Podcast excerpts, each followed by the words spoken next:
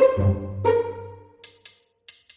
Hocam bu dönemde Twitter'dan, Instagram'dan ve çeşitli sosyal medya mecralarından çoğunlukla gençlerden gelen bir söylem var. Biz gençliğimizi yaşayamıyoruz. Bize 2020 geçti zaten bize bu yılların nasıl geri verilecek, gençliğini yaşamak diye bir kavram ve yıllardır zaten konuşulan bir şey şu dönemde çok fazla ayyuka çıktı. Ya hocam bu gençliğini yaşamak ne demek diye Büşra Hanım sormuş bize. Yani ben vallahi gençliğimi düşünüyorum. Mesela şu anda 10'lu 20'li yaşlarda olduğum dönemlere şöyle bir zihnen gidiyorum. Yani başka bir çağda yaşadım ben gerçekten bugüne baktığımızda. Yani benim 20'li yaşlarım cep telefonunun, internetin hiçbir şekilde olmadığı, en havalı icadın belimizde taşıdığımız e, CD çalarlar ve efendim o da işte böyle halimiz vaktimiz yerindeyse yani yurt dışına erişimimiz varsa böyle bir takım teknolojik cihazlar ve işte renkli televizyonlar falan olduğu bir dönemdi. Bugünkü çağın gereksinimlerini bilmem neleri insanlar ne kadar yaşayabiliyor, ne kadar o potansiyeli değerlendirebiliyor bilmiyorum ama yani şu anda adına internet denen şey zaten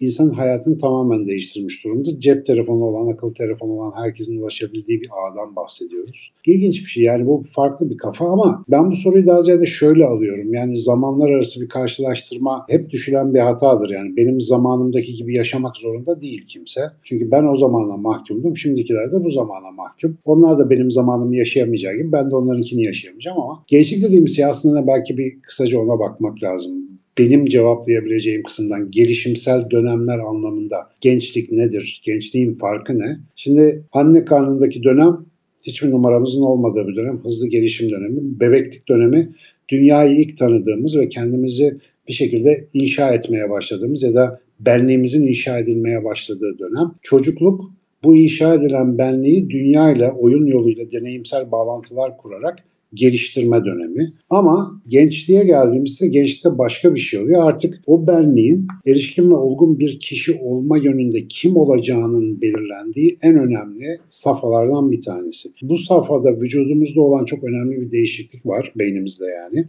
Gerçi bütün vücut her cümerç oluyor biliyorsunuz. Ergenlik çağlarında şekliniz, şemaliniz, sesiniz, her şeyiniz değişiyor. Önceden böyle pıtı pıtı çıtı çıtı bir çocukken bir anda böyle kart sesli bir adama ya da sivilceli bir kız çocuğuna dönüşebiliyorsunuz. Garip garip şeyler oluyor. Bedensel değişimlere aslında eşlik eden ve hatta onların nedenini oluşturan beyinde de çok ciddi bir değişim var ön beyin dediğimiz bizi insan yapan kısım hızlı bir şekilde böyle ikinci, üçüncü bir gelişim atağına geçiyor. Ön beyinde bizi diğer canlılardan ayıran en önemli beyin bölgelerimizden birisi olduğu ve yüksek zihinsel işlevler dediğimiz şeylerden sorumlu olduğu için bizim gençlikten sonraki, gençlik ve gençlikten sonraki hayatımızdaki bilişsel kapasitemizi en çok belirleyecek, başarı başarısızlık gibi yollarda nasıl bir performans göstereceğimize en çok aslında karar verecek kısım bu gençlik dediğimiz kısım. Ne demeye çalışıyorum? Yeni bir beyin bölgesi gelişirken, mesela biz çocukluk, bebeklik çağımızda beynimizin özellikle temel yaşamsal ve dille, entelektüel kapasiteyle ilgili bölümleri gelişirken bir şeye ihtiyacımız var. Mesela dile maruz kalmalıyız ki daha önce çok konuştuk bunu. Dil yetisini kopyalayarak geliştirebilelim. Biz sosyal ortamdan karşılaşarak çok öğrenen canlılarız. Gençlik döneminde de benzer bir şey oluyor. Yeni beyin devreleri oluşuyor.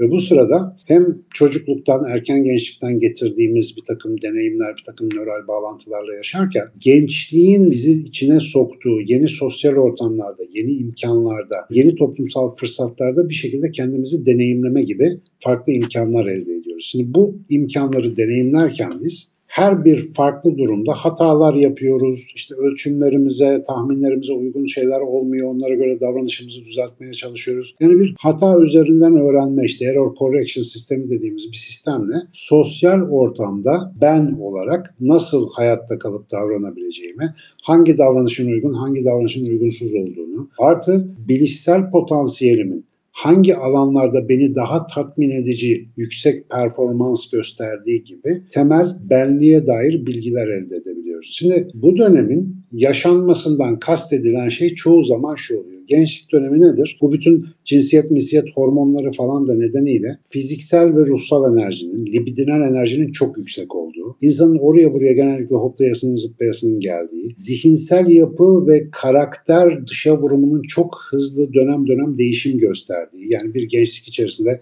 bir sürü farklı moddan moda geçişin mümkün olduğu garip bir zaman dilimi. Burada tabii mesela özellikle cinsel dürtüler, iştah, tat alma gibi yetiler, duyuların bütün genel anlamda keskinliği çok yüksek olduğu için insanların bu dönemde dünyayı haz bazlı deneyimleme isteklerinde de çok ciddi bir artış oluyor. Ve gençlik döneminde genellikle gençliğini yaşamak deyince hadi babam eller havaya işte gezelim, yiyelim, içelim, tadalım, her şey her çiçekten bir bal alalım gibi anlaşılabilmesi çok yaygın. Fakat tabii güzel bunları yapmak da hoş. Bunlar da hayatın renkleri ama minik bir bedelle olabiliyor bu. Gençlik dönemini sadece kendini oyalayacak eğlencelerle geçiren insanlar gençlik döneminde gelişmesi gereken bazı yetileri geliştirmekte geç kalabiliyorlar. Mesela o yetilerden en önemlilerden bir tanesi dürtü kontrolü. En önemlilerden bir tanesi amaç doğrultusunda öz disiplinli bir şekilde uzun vadeli hareket yapabilmek, plan yapıp planları uygulayabilmek ve böylece büyük hedeflere doğru belki senelerce ilerleyebilecek bir arka plan potansiyelini önceden hazır.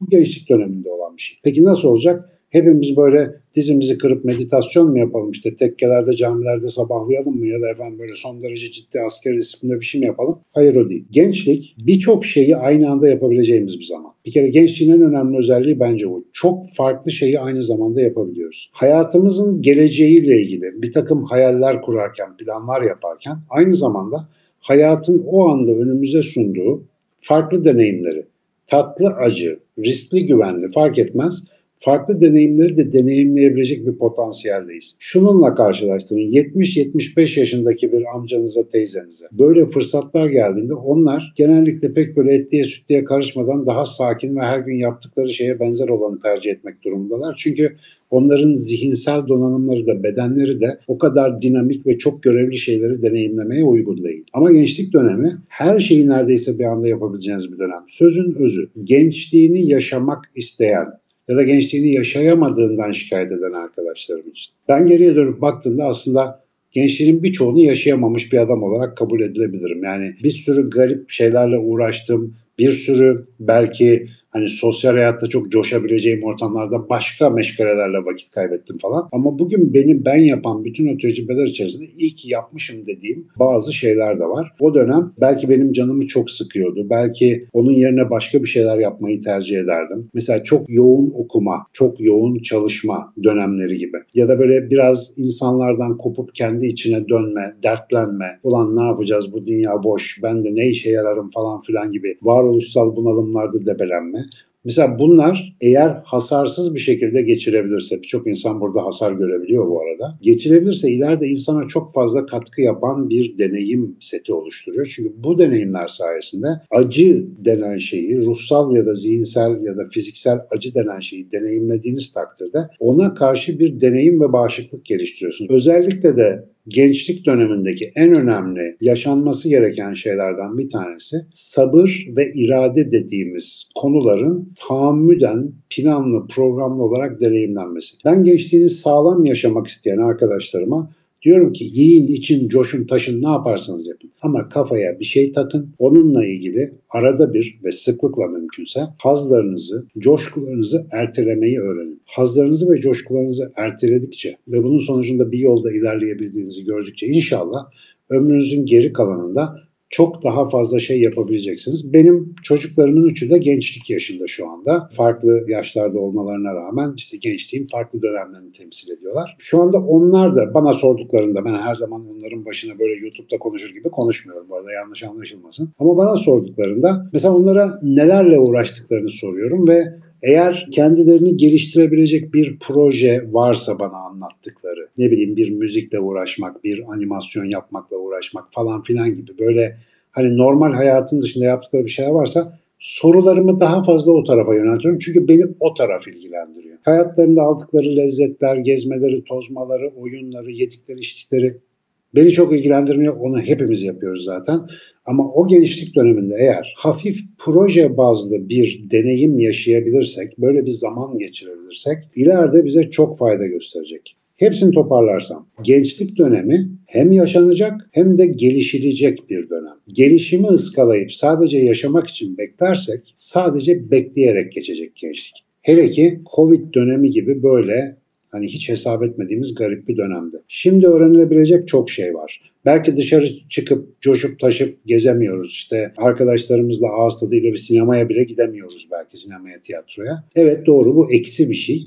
Bu eksinin öğrettiği şeylerle siz dünyada hiçbir genç kuşağın yetişmediği bir yerde yetiştiğinizde fark etmelisiniz. Mesela savaş döneminde yetişen insanlar bu Birinci Dünya Savaşı sonrasındaki büyük fizik devrimini de oluşturan insanlardı. O zorlukların içinden geçmiş kişiler başka deneyimler geliştiriyorlar. Lütfen ahu vah etmeyi bırakıp elimizdeki şartların ne olduğunu anlayıp onları olduğu gibi kabul edip bu şartlar içerisinde daha ne yapabilirim sorusunu biraz daha sık soralım. Bakın o zaman gençlik nasıl eğlenceli bir yer haline gelecek. Bu noktada bir şey eklemek gerektiğine inanıyorum. Dediklerinize harfiyen katılıyorum ancak bir noktada yanlış anlaşılmaya müsait bir yer var. Muhakkak. Bu kötü durumlarda gençlerin kötü durumu kabul edip hemen bir daha hayata tutunmaya sarılması gerekiyor gibi bir baskı içeren bir söylem değil. Aksine öncelikle ya yıkılmayı da, kalkmayı da, risk almayı da, başarmayı da, başaramamayı da bu döneme ait olduğu için söylüyoruz. Kırklarına gelmiş bir insanın yeni bir iş kurup batma ihtimali daha büyük risk içeriyor. Aile düzeni bozulacak, çocukları varsa okutması zorlaşacak